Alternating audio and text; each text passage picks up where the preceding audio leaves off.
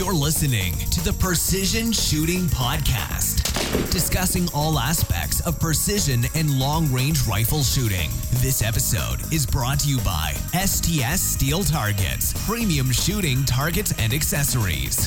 And now, over to your hosts. Well, hello and welcome to the Precision Shooting Podcast. My name is Rusty, and uh, with me tonight is Greg. How you going, Rusty? I'm good, mate. I'm good. How, how are you all right? Yeah, yeah. I, I just you just were telling me about getting a concussion. Are you, you still with us? oh, yeah. No, I'm, I'm all good. I just sucked face with someone's knee during training, and uh, copped it on the point of the jaw, and had a little uh, delayed concussion after that. So yeah, it's it's. it's I'll say it's not pleasant. Uh, Yeah, so I've right. had a very unpleasant week, but uh, yeah, it's cleared off now, and yeah, back to it. Absolutely. And Andrew is not joining us tonight, unfortunately. Duty calls. He's uh, he's at work still. I suspect. Yeah, he loves those seventy-hour weeks, doesn't he? Yeah, Not really. no, he's he's rapped about him. He loves them. Absolutely. So, speaking of seventy-hour weeks, um, how's your week been?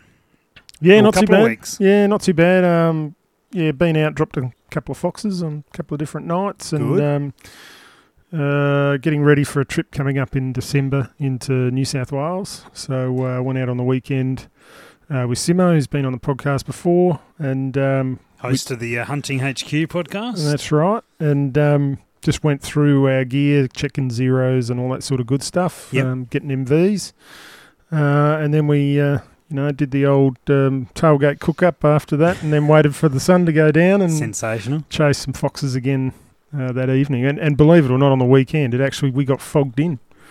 You know, you got fogged in. yeah, when it's like 32 degrees during the day, and we actually got fogged in. But obviously, thermal can can see through fog, which sort of saved the night a bit. But Yep. uh, yeah, we got one in the end, so that was good night. Right. I don't think I've ever been fogged in in 30 degree weather. Yeah, no, it's odd. It, it wasn't 30 at the time, obviously. It was, sure. you know, it Yep. just dropped right off. But Yep. um, but yeah, you know, Hmm, very unusual for this time of year. absolutely. Oh, well, very good. Very good. And uh, good to hear the uh, the foxes are still uh, around.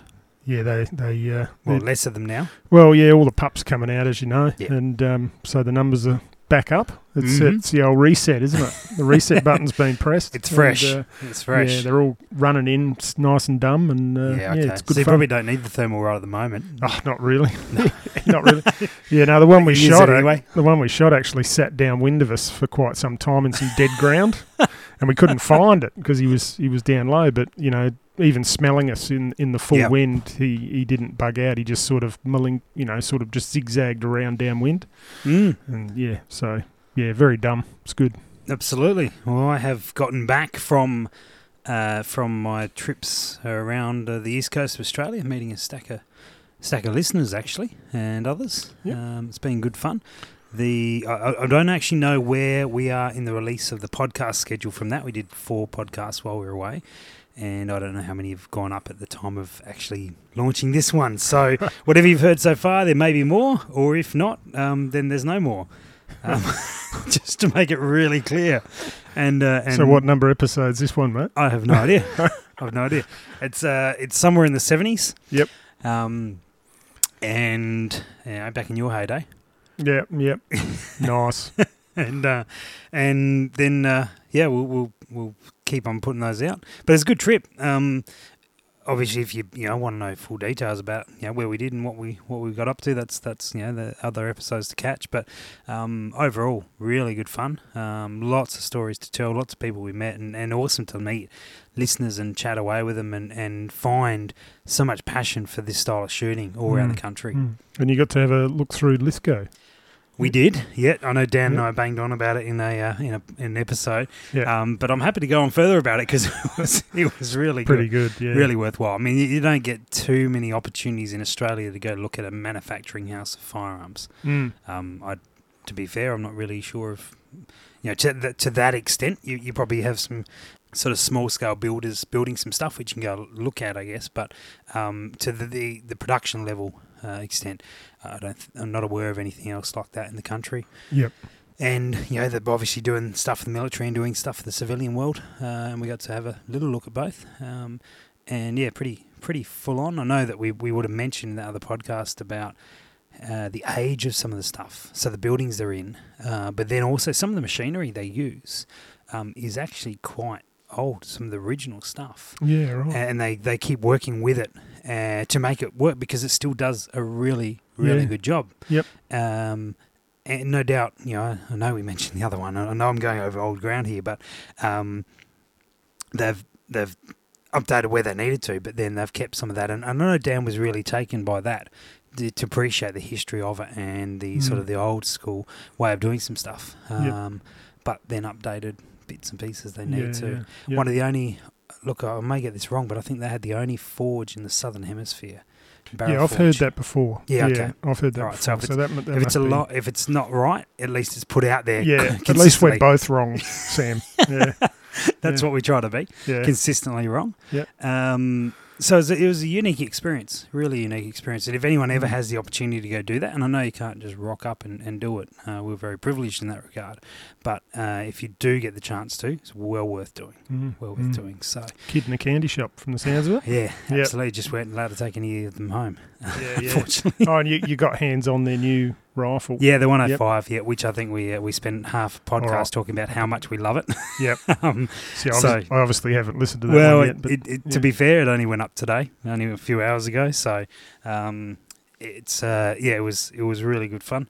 Um, if you want to know more details, check out uh, episode seventy one, uh, the one about wind, and, and Dan and I talk about it there. But it was yeah, it's a nice piece of kit. Uh, I know I, uh, people will be excited about it, and, and for good reason.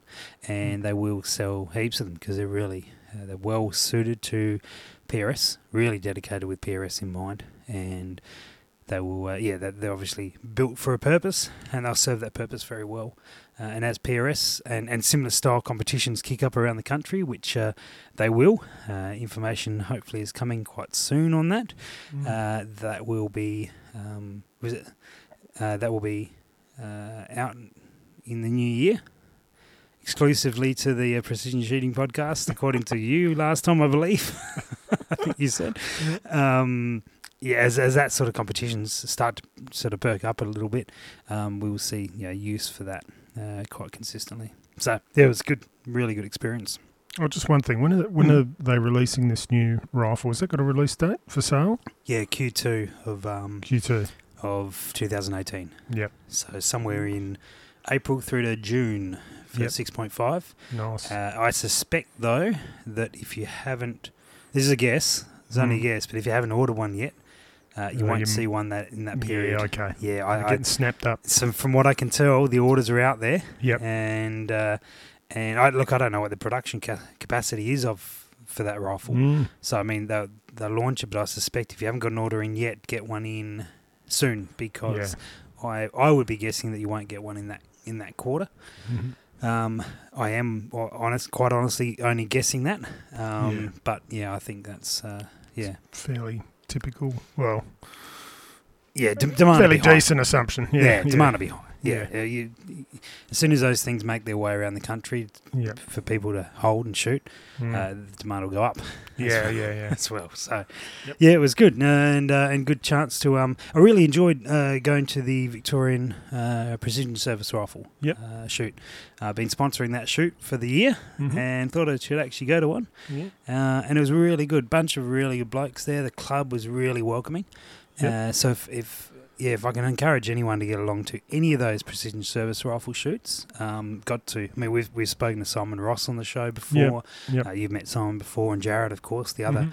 the other um, person in that mix is a guy called Brian Kirkman, uh, who we'd actually spo- spoken about doing a show together uh, previously, and just never quite it off. got there. You Yep. know, just just you know, life happens, and uh, and and finally got to meet Brian, and, and we Mm. will do a show, but we've said, oh, we'll do it next time. Either he's in Adelaide or I'm in Sydney, Yep.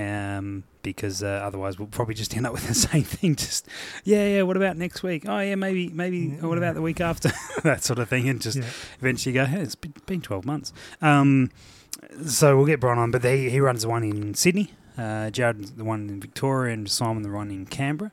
And uh, they look, so so when you look at the shoots, they're on paper and they seem pretty set positions, right? So they seem, you go, oh, just, not, you know, is that pretty close to F class? Mm. tell you what, it's n- nowhere near it. I mean, it's not quite PRS in terms of all the movement and the, that sort of thing, but it was it was the time pressures Yeah. there. Time pressure. There's Oh. all the positional stuff. Still. I mean, this is similar to what you would have shot back in your day, Yeah. wouldn't it? Yeah, no, it, it- you know, from what you S- describe, it sounds a lot like yeah, you know, all Yeah, your snap movers and- serials and yeah, yeah, sounds a lot like the uh, the the military style Mm. shoot, which you know, there's a lot of PRS um, parallels you, you could say. Yeah, yeah, um, Absolutely. you know, with only a few sort of differences, but um, I think I think all you, the fundamentals are there. well that Mm. and and more so like the um, prone unsupported is um, is Yeah. oodles of fun. Yeah, prone unsupported. Yeah, No, um, yeah, there was. Uh, I'm, I'm going to get this one wrong, but I think there was an. It was called an agony snap, agony snap. and so you're in prone unsupported for. I'm going to have to look this up now, but Yeah. um, in fact, I'll do that because I want to get this right. And I know I did talk about it on a particular podcast with it, but I tell you what, it's it was good. So prone unsupported in my day was obviously prone on your elbows, mag can't touch the ground. So rifle supported, basically on your elbows. Yeah. Yeah, you're Yep. spot on. Uh, You could use a sling, Oh, and you could use a sling as well could for use a stability. Oh yeah, nice. Yeah. uh, which which I guess made it feasible um, to do. Otherwise, I'd have no chance. Yep. Um, the matches here. Yeah, that's one thing I haven't done a lot of is uh, sling work. So that's that's interesting. Did the sling? Do you think? Do you feel the sling adds a lot lot more stability? Would how would you rate the the the difference between just prone supported and prone supported with a sling? A prone unsupported. Well, and- prone unsupported. Sorry. And then and with the sling, yeah. So Yeah. the sling was fine. Um, yeah. Look, it, it certainly makes a big difference. Mm. Um, yeah, well and truly, I would struggle to do it without it. Um, Mm-hmm. I cannot find the info about the match, which is really useful. Oh, actually, I just remembered. I saved it like a smart person to iBooks, and uh, and it will be in there. I've I've found the paperwork. Uh, it was the agony snap, 500 yards, and so it's prone unsupported. So you use a sling, Yeah. but then over four minutes, you had five exposures of 15 seconds, oh yeah. and uh, each each exposure you had two rounds to to shoot. Um, now I think they did cut that down in time. I don't think Yeah. they ran the full four minutes. Yep. Um, So you're obviously fatiguing. yeah, oh, yeah, Yeah. yeah. yeah. So basically sitting there and then you sort of pop up and away you go. That that was really good fun. The other one I really did enjoy was uh, snap or moving. So it was prone in any position. So bipod was good, but effectively uh, there was five exposures. Um, of ten seconds, no, uh, ten exposures of five seconds. I'll get that the right way. Yep. So lots of lots of targets, one round, one shot per per go, Yep. but you didn't know if they're gonna if they were just gonna appear and then Yep. disappear, or if they're going to pop up and move and Yeah. then go away again. Yeah. Um, and so the exposure is the time that they're you know they, they pop up for five seconds, expose for five, and then drop away. Now either moving or, or not. So it's quite um, it's quite challenging. yeah, you uh, can't anticipate. Yeah, it's hard to anticipate. And they were also moving left to right or right to left. So it, was, it was it was both ways. That's cool. even Yep. to the point, and I don't know if this was intentional, but uh, so like twelve targets had come up, one for Yep. each shooter. Yep. But not all of them would move the same direction. Yeah, righto. So like three of them might move left so to right. and distracting and Oh yeah, yes, yeah, yeah. It was good fun. I don't know if that bit was intentional, but it was good. I liked it. I like Yeah, the yeah. fact that your target may be different moving to the target next, to you. Yeah, yeah. Um, Because that'll mess you, mess you up a little bit. Well, Yeah. you know, potentially in it- your peripheral vision. I'm pretty vision. sure it Yeah, did. yeah, Yeah. I think Really got to focus in, don't you? It, it, was so I found that really good. Um, so I, I, I uh, was teamed up with um, with uh, Dave uh, Acker from Breda. Um, shout out to the uh, the Maple Wallabies. He's Canadian, Yeah, righto. Yep. like our good friend Ben. Yep. and uh, and so he would, you know, he'd sort of let me know the target was up, and then that was, you know, so otherwise I was just sort of basically down there resting. Yeah, Um, okay. Yeah, Yep. particularly through that agony snap. So, yeah, so it was real interesting. It was a bit different, perhaps a little bit more uh, interactive than I thought, and, and there was no time. It was Yeah. like, yeah, you were busting for time. Yep. Um, So it was all like short exposure. Well, short exposure, um, but uh, yeah, between yeah, basically just stayed there, and then the next the next serial would come through, and the next Ah, one, and yeah, then like you- rolling wave. just- yeah, pretty much, and then and then get off the gun and get your your, your mate down on his. Well, that's good and, when they run And then like it that. was it was it was go again, Yep. and then as soon as you basically took your last shot and the gun was cleared, Yep. start packing your stuff up and move back Yeah, 100 yeah, yeah. yards. No, it's really good when they uh, when you've got uh, you know a range practice happening and they've got that rolling wave thing happening and Mm. they're, they're really um, efficient. Yeah. you can get that whole shoot done. So what what was the whole time of the shoot? Was it like a Oh, I think I think we were we were from start to finish for the for Dave and I, you know, Alpha and Bravo to go through. It was about Yeah. two hours. yeah two Uh, hours? You see, that's for- nice. Yeah. For how many serial, and then and then of course, um, guys swap over and, and they go on the butts. Yep. Um, and then they run, another two um, hours. Yeah, another Yeah. sort of two hours. Bit of a changeover in between. And Yeah, I think I didn't think it ran quite as quickly as Jared hoped, but but Yeah. uh, there was not really. Uh, it was it was all go. It was Yeah. all go. And look, I think I think they had, which is exciting. I think they had a stack of guys shooting for the first time. yeah, okay. and I don't know what they normally have, but uh, look off, off top of my head, there would have been about eight or nine of us, Mm. so near close to a quarter of the field who've never shot that comp before. Yep. and uh, we were learning, Yeah, yeah, very yeah. much learning, and and then I think also you know in the butts, so with the targets now. Yep. To be fair, Jared told me not to go in the butts and to go out and film and, and to do the podcast stuff, which was Yep. very generous of him. But um, I imagine there was a there was a lot more assistance given Mm. to the guys in the butts. Uh, Yeah. Perhaps it took a bit longer than normal. Yep. Um, for for valid reasons. I Yep. mean, I've, I've never I've never been in butts of a rifle range before Yep. because you, know, you don't do that when you're in shooting steel. Yeah, yeah. Um, yeah. Yeah, so, no, we used to do it for like four days at a time on big comps. Yeah, but um, yeah, you do need a little bit of initial training for that. But yeah, yeah, it helped.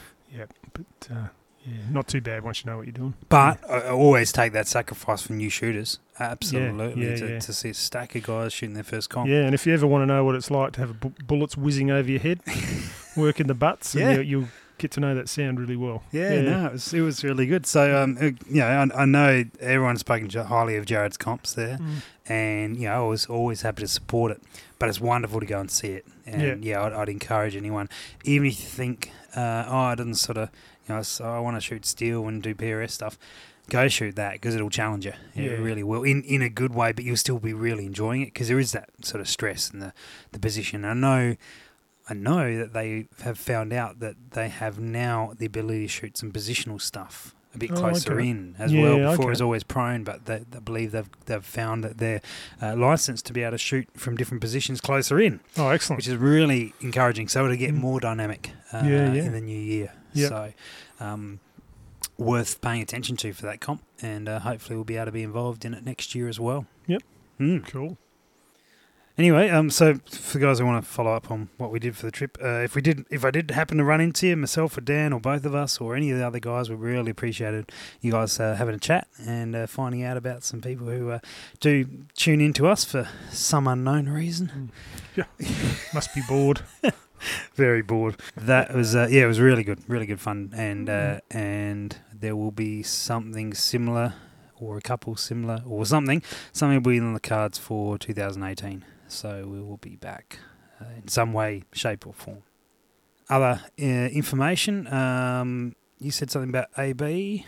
Greg. Yeah, I um, oh, what's his name? Doc Beach. Doc, Yep, Doc. Yeah, Doc sent through his uh, email that um, one of the Litz books is being. Uh, is it a new edition? Yeah, third edition. Third edition's being released shortly. That one, ballistic performance of rifle bullets. That's the one. And uh, well, in the US anyway, they're taking pre-orders, and um, I think it's due out around Christmas. I think. Yep. So Um, I, I'd suggest get in touch with Huntsman in Australia uh, Yep. and see what you can find out.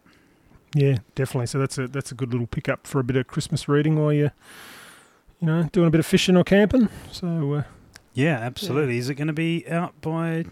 shit, I'm not sure. I, I, can't remember the date. I did read it. Uh, I don't know if there's a date there. Soon to be released. So Mm, get on it. soon. Get on it soon. It'll be released.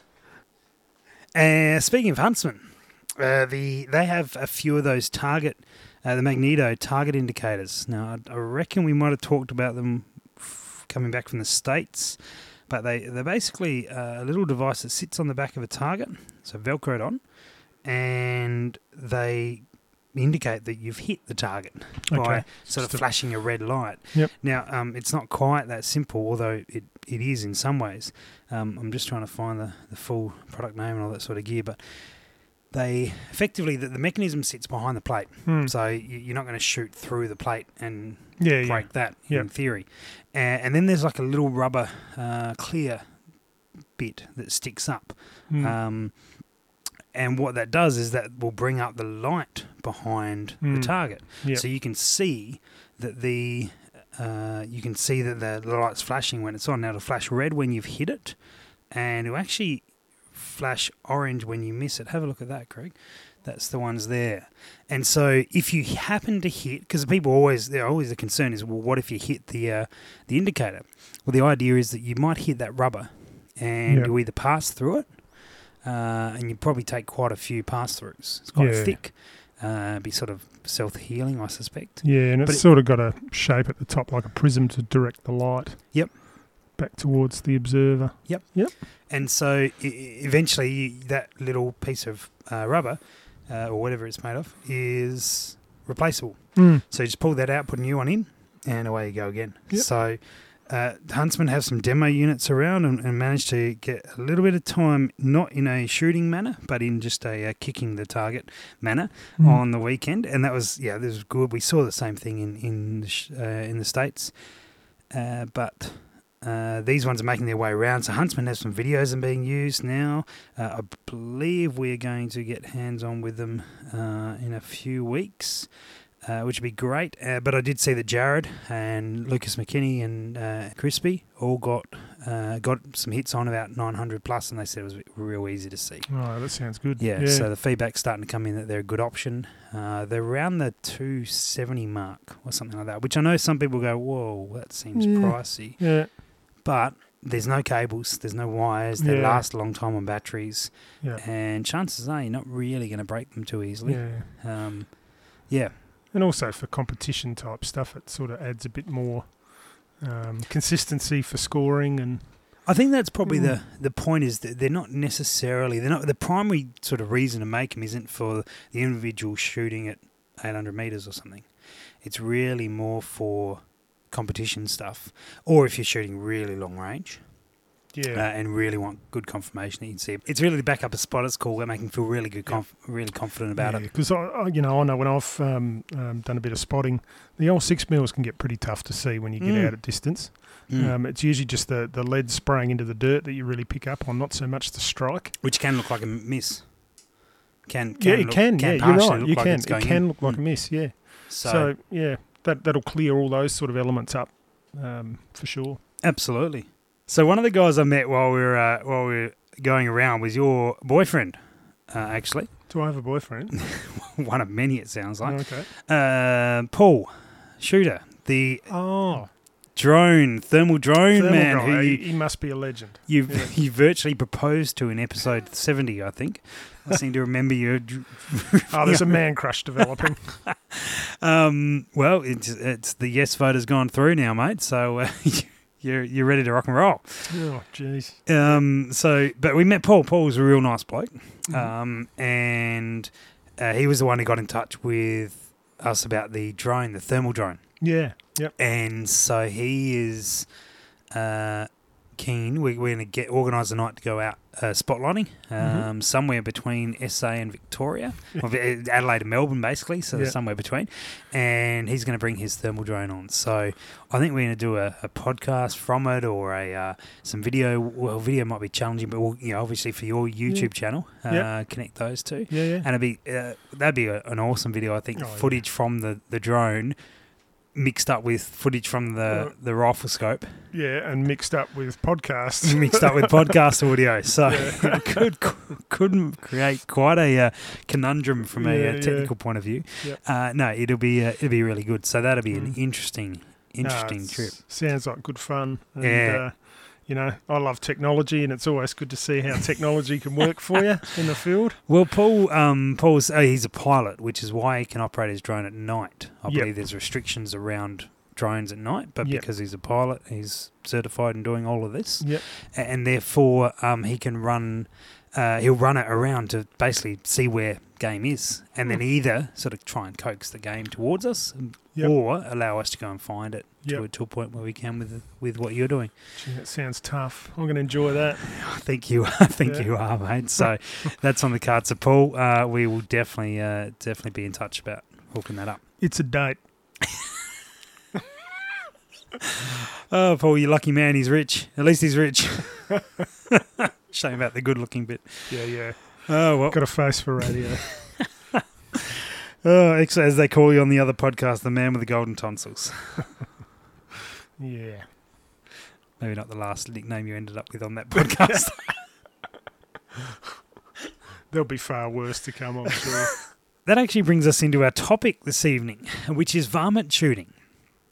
And perhaps a little more clarification around it, but uh, we noticed we've noticed before, and, and also particularly in this trip, that a lot of guys who want to get into precision rifle shooting and long range shooting, huge amount of them have a spotlighting background, a varmint shooting background, and and I think it's more just a it's there's more of a correlation between varmint shooting into PRS into long range shooting, and thinking about our own stories.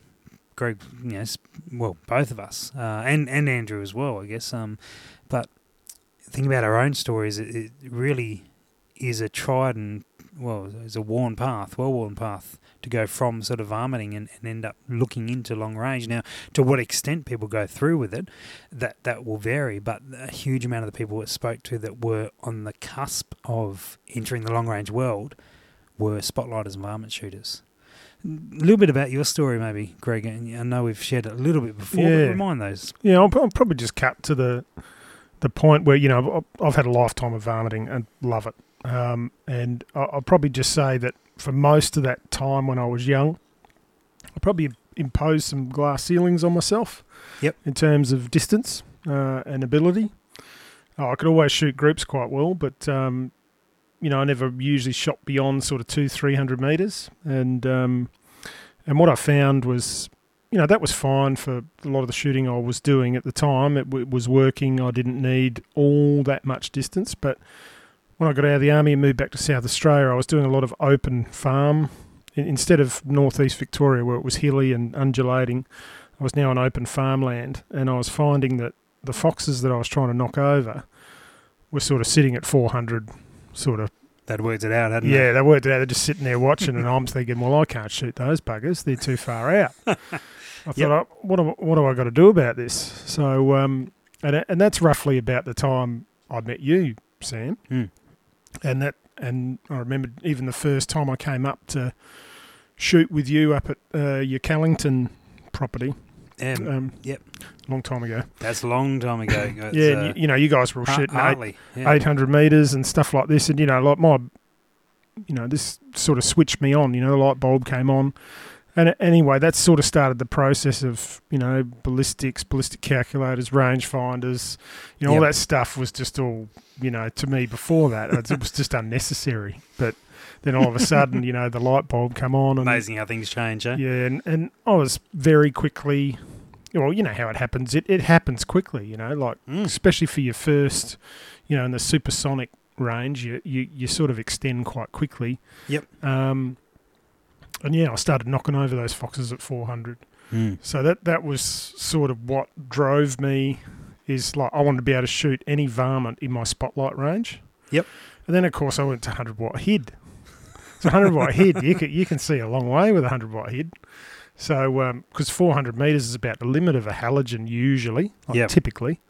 Um, and, you know, maybe a little bit more, but not typically. And if you're running a filter, it'd, it'd be definitely 400 max. Um, and yeah, then I went to head and I was starting to reach out further, and that's where I went started to look at different calibers. So you start to look at, you know, Yep. extending yourself, and that's where I sort of went to six mil. So yeah, it's it's it's like a progression. Mm. Uh, also the the whole you know the wind side of it, bucking the wind. Yeah, so it's just a progression. I've, I've ended up at six mil for my varminting. I've Yep. found that's like my sweet spot. Um, you know, Dan got me onto the 87 grainers, and that that's been a real sweet spot for me. I really enjoy shooting the six mil 87 grainers out of the two four three. hmm I've actually got I've actually got a question on that from a listener um, that we've actually sort of stumbled onto the topic of. But we'll we'll come back into it. We'll come Mhm. back into it. Yeah. Yeah, so that's where I've sort of I've built up to. Although I did um, I did build up my six x forty seven lap, and that was mainly just to to keep learning in the long range. I, th- I think I'm primarily a varminting sort of guy. I'm not really a long range guy, but uh, that doesn't mean I don't want to learn it. And No, um, absolutely. I mean, you, you've done you've done some pretty impressive things long range hunting, yeah, and and that's coming. I, I think what you, I'm guessing you're alluding to there is is that you're not content to sit all day and shoot steel. yeah, Uh, good fun to practice and learn on, but you're pretty keen to get you know, sort of pack that away and get out there and shoot foxes and stuff. yeah. You pretty much hit the nail on the head Yeah. for me. I'm I'm definitely a hunter through and through. Hmm. Um, but I also, like you say, understand the value of, of tapping plates Yep. at different distances for a bit of practice and making sure all your data's right and all that sort of stuff. Hmm. Um, but I definitely do like, you know, I have got that long range rig. So if I want to go beyond what I normally do varminting and just for the practice side of things, I can. So yeah, it's sort of Mm. where I've come from and gone to. But like you say, I haven't stayed in the long range world, if you like. I'm not doing PRS and, but I'm, I'm definitely out there, you know, every weekend basically, Yeah. um, varminting at, at, at, you know, in, in different conditions. So And it must it must be a nice feeling, effectively thinking that uh, if I can see it, I can shoot it. Mm. Yeah, v- virtually. That that's actually a really good point to bring up because I came to a realization that's sort of where I'm at. Yep. And that's a good feeling when you're Yeah. a varminter. If yeah, I can see it, it's Yeah, it's, it's it's in gone. trouble. Yeah, yeah, It's in- absolutely. yeah. So th- that's a really good feeling to get to as a varmint Mm. shooter, and you know, I encourage anyone if if you know that's if you can get to that point. Um, whether you're running a head or a halogen or whether you're daytime shooting, if you can see it and it's in trouble, you know, I think you're in a really good place. Yeah. Yeah. Yeah, absolutely. And it's uh, yeah. Look, my my story is is similar, I guess, in many ways. Where you know, spotlighting and and perhaps I didn't have the the, the time, you know, the uh, the experience in terms of years as yourself, but.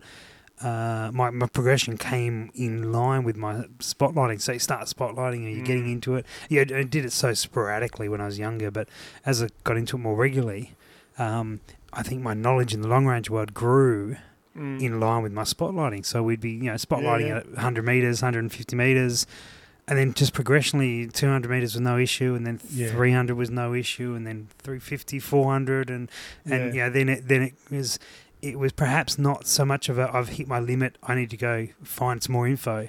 Yeah. It was more this info is being fed as I'm as I'm growing in my ability Yep. and and you know then you know again you you, Yeah. if you could see it and, and you could be confident. I think that the big thing on that for me was seeing it is is uh, when we say seeing it clearly being able to identify it is perhaps the, the the terminology that would be appropriate because I can I've seen what looks like a fox at a thousand meters under spotlight. Uh, but I can't clearly identify it at that point. Yep. So uh, I've, waited till it's come into sort of six, four, five hundred, wha- whatever Yeah. it's been on the night, and and when I've gone, that is a fox. There's no question about it. And funnily enough, it's a well and truly in range. Yeah. yeah. And uh, yeah, he'd, uh, he'd Well, boom, that- boom, flop. That's the thing with varminting. Although it's tempting to have a longer shot, you're better off waiting. If you know, Yeah. you exercise patience Absolutely. and get that guaranteed kill. Yeah. Um, don't worry about records. You know, Yeah. worry, worry about yeah putting them down. You Yeah.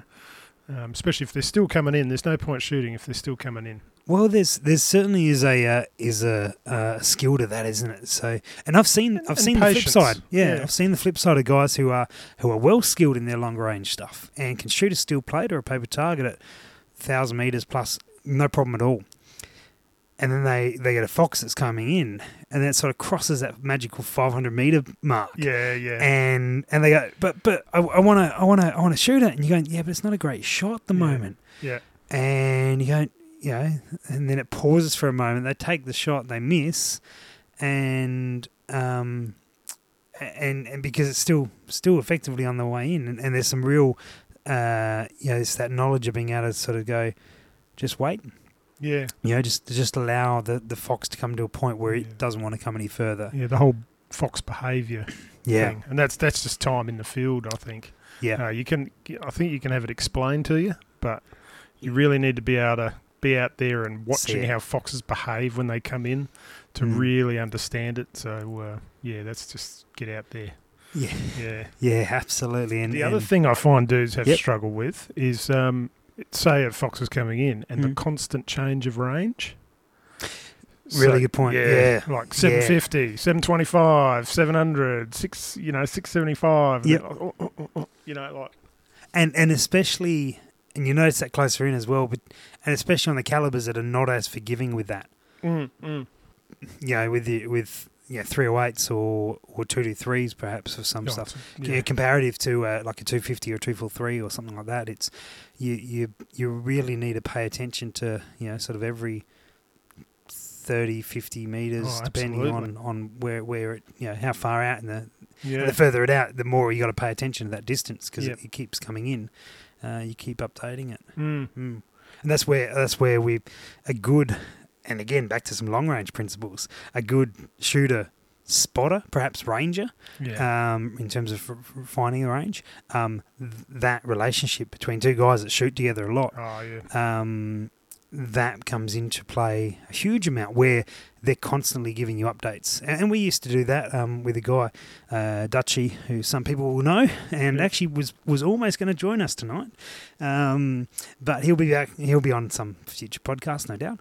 Uh, but he and I shot a lot together, and and effectively whoever's on the rangefinder was just Mm. yelling numbers. Yeah. So at every five seconds, number, Yep. number, number. Whether or not it was um, uh, significantly updated or not, because the other thing that would give you is if you were hitting the wrong thing. We, we'd also, you know, if you're sort of, you know, you, you're not hitting the fox, you're hitting the hill behind it or something like that. Yeah. you know, you'd be able to keep updating numbers. So, Yep. yeah, you'd be able to sort of work out, oh, hang on, no, we're hitting a couple of different things here. Yeah. Uh, but then also, if it was coming in, you, you'd be getting Yeah. shorter, smaller and smaller numbers. So that was really, uh, you know, a team that does that Yeah. effectively. I, I couldn't agree more. Um, having a, a pair or more of guys Yep. to shoot with frequently, and I, I know I've been with you where. You know, there's three or four of us in the car, and we're all just yakking away, t- telling stories and yarns, Yeah. while the, the spotlight's getting flicked around. And then, as soon as we hit eyes, Bang. everyone's like silent, It's bang on. out the car. Everyone knows their job, and everyone's Yeah. doing everything by the numbers. And the fox is dead, you know. Yep. And um, you know, this you only get that from shooting shooting with guys. But Do you, do you remember that story we did the, the, uh, that time we did that across cars, across two cars? Do you remember that was up in uh, in Flinders? yeah, I remember that Um, night. Yeah. And yeah, there was I was I'm trying to work out how to explain it, but effectively we are doing that same thing. We are sort of, we, but we're driving in two separate cars. That's right. and uh, and this this cat was trying to be super elusive, and we effectively pincered the thing. That was a great manoeuvre. That was That good. I remember I spotted him. He went in behind a bush. Yep. And then I co- called our car into. I said, "Right, you guys line up. You car go there." And then like I fired a shot into the bush to get the cat to move. Yep, and he then, came then straight out, and I think Dutchy might have even taken Yeah, that shot. yeah, actually, Dutchy got the, the Yeah. kill in the end, but um, it was like it it copped a barrage Mm. big time. and a lot of those, a lot of those communication skills are well. I mean, they're well drilled in lots of different areas. Mm. But in long range shooting, when you're shooting with a shooter and spotter, having that communication, and, and that's probably an observation I had from the weekend, was um, that that those teams that really communicated well with each other consistently did really well. And to hear um, George and Lucas, uh, who are in Team Delta Tactical, Yep. those boys communicate uh, consistently and update. They just Yeah. know each other. They just know each other, how Yeah. they shoot Yeah. and that communication, while uh, being uh, relatively minimal, perhaps simplistic in many ways, It's i- just is far is far from simplistic, but is Mm. appears quite basic. Yeah. Uh, is is just the right amount. Yeah. The communication is, is not spot too on. much. Yeah, Not and- too little. Yeah. No, that's right. Um, yeah. Whereas for Dave and myself, we we would. Well, I mean, we we communicated. Sussing each other out. Yeah, we, we didn't really know each other too Yeah. well. Um, we established the baselines of what we were Mm. going to call, which was Mm. great. So there was less confusion about it. Yep. Uh, but the the communication wasn't. You know, you Yeah. take time to develop that knowledge. Um, Process. Yeah, a- absolutely. So that was, and and you know, again, you spotlight with some people on a constant basis, and away you go. S- story with Dutchy because we used to uh, to uh, shoot uh, basically every six weeks uh, on a roo permit. Hmm. Um, and or worked out to roughly every six weeks. yeah, I Um, came down with you a few you times did, to fill right. some of those tags. Yeah, ah. yeah. And so that, um, but to the point where if the roo was on my side of the window, I was driving most of the time. yeah. The roo was on my side of the window, gonna be out, and he would have already picked up the spotlight and put it on the. Yeah, Uh, this is when the spotlight was out my window. He'd Yep. already had the arm across, have grabbed the spotlight while I'm on the gun, uh, and the, the communication was just there. yeah. Eventually, got sick of that and put the hole in the roof. What, what, how many tickets did we have a night? Fifty. And we'd fill them well before midnight. Well, Oh, that was un- under three hours. Yeah. yeah. And Didn't you'd already been shooting there before, so Oh yeah, there's there was so so many so many. roos. Yeah, Oh, just I mean, you probably could have had a permit for three hundred in a night yeah. and still gone back a couple of months later and done, done the same thing. yeah. So basically, these roos were drinking his bore water quicker than it was coming out of the bore. so it was keeping the trough empty, basically. Yeah. But, um, yeah, yeah. and I think I think the big issue now we're slightly off topic yeah. was Don't get me talking on hunting. His his Yeah. property. Uh, that property there was one of very few with water on it, and so the roos would come in far and wide uh, Yeah, for that yeah. particular location. Um, but But another thing from like PRS style shooting that Yep. I use a lot in varminting Mhm. is um, and uh, yeah, not cheap, but the Kestrel Elite and, and the Bushnell CONX. And, Yes. and, and it's actually the main reason why I bought it. Like I know a lot of the long range, you know, dedicated extreme long range shooters, you know, they want it for, you know, its custom drag curves and you know your ability Sure. to strike well out. But I actually wanted it for speed of engagement of, of varmints. So yeah, makes sense. so with the the Connex, when you range, you get your drop. You don't Yep. get a distance, so you can just whoever's your partner can just call drops to the shooter. Yep. So that alone really does speed up because quite often a fox will Mm. only give you maybe two, three, four sets of one or two seconds to Yeah. lay your shot off. Quick exposures Yeah, for a quick snap exposure, exposure. sounds like well, the Yeah. shot you just went to. Yeah, that's right. Um, Make sure they have fox cutouts. Yeah, yeah. But I know all those guys that do well. Um, but yeah, that's that's a real speed of engagement improvement. So um, I use that quite a bit. So it's you know I just shove it in the glove box with the Bluetooth on and you know just range away and I, I just shoot drops and you know with first focal planes, it's Yep. uh, it's a breeze. Makes it so much easier. Oh yeah, Yeah, absolutely. I think the other thing that you see uh, relating PRS and, and spotlighting is just that that we talk about speed of engagement, but cycling the bolt and and yeah, um, um, oh yeah, you, you would have been in a situation where you got a couple of foxes on the go, yep, and yeah, you you you're talking like it could be well, it could be anything from ten degrees of movement to Yep. To 120 degrees of movement from Oh. one fox to the next, and, and you've got to make uh, a wind call. You've got to change your, your range, change Yep. your direction, cycle your bolt, keep your muzzle pointed in a safe direction, and, and do all of that, and Yeah. not let this fox run away. yeah. At two in the morning when you're half asleep. and and so I think you know I, I think guys who and the guys who are interested in the the PRS side of things one are, are taken a bit with the the distance. It's kind of cool. It's it's longer range. It's it's it's awesome to be able to do that. But also just that rapid engagement uh, and and target direction, all that sort of gear. I mean, we see that on goats, we see that on foxes, all that sort of stuff. Yeah. Rabbits. Um, I think yeah, funny uh, when we were up at the PRS, um, a, a huge amount, a, a, large percentage of the guys uh, had never been on a range before, yeah, right. and and then another chunk of a percentage had been on a range before to sort of zero. Yeah, okay. Um, But hadn't engaged in any comps and no, Yeah, no, no, that's the fun stuff. all that sort of gear, and Yep. and so it was really intriguing to see that um, all these guys who are paddock shooters, yeah, yeah, realistically, okay. you know, yeah, which is- so they're which out is- there doing it. Yeah, which is my background. Yeah, yeah. Much more than than the the, the competitions and, and that sort of Mm. gear.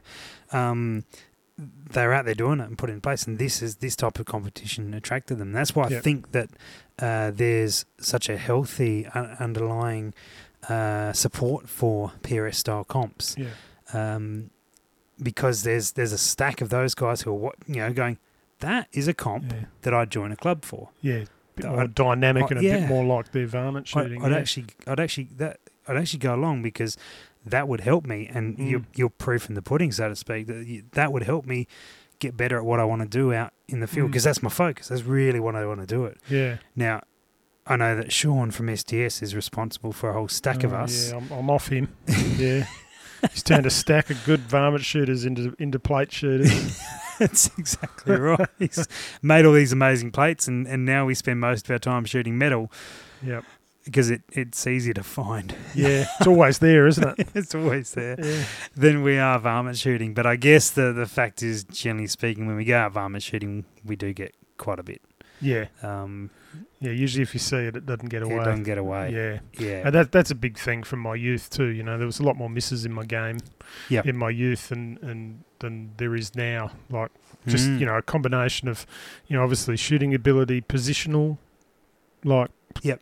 you know, what would you call it? The the yeah. The, how solid my im- position is. Improvised positions. yeah, and make improvised positions, uh, and um, and you know yeah, obviously just just waiting for the right time. And I think it's it's very much one one uh, one sharpens the other. You know, Mm. in, in terms of uh, you know, you do some PRS comps and practice or training or Mm. anything on those lines, and you will see that improvement in your varmint shooting, Oh, definitely. and vice versa. You're a good Yeah. varmint shooter, and you you actually won't be won't be horrible at PRS by any Yeah. stretch. Uh, Nah. things some things will be challenging and new Yeah. for you, but that'll be the same if you went the other way. yeah, you know, a couple of comps in, you'd be uh, you'd be on top of that pretty oh, quick. yeah. So I think most most competent varmint shooters would adjust pretty quick um, t- to the different challenges. It's just expo- you know initial exposure might might uh, bring them unstuck initially, but And, yeah. and you see that with the guys who they, they're, they're smacking stuff all day and night at 200, Yeah. 300 metres. But Yeah. you put a target at 600 and they're, they're, that's where they find their challenge because they've not done that sort of thing before.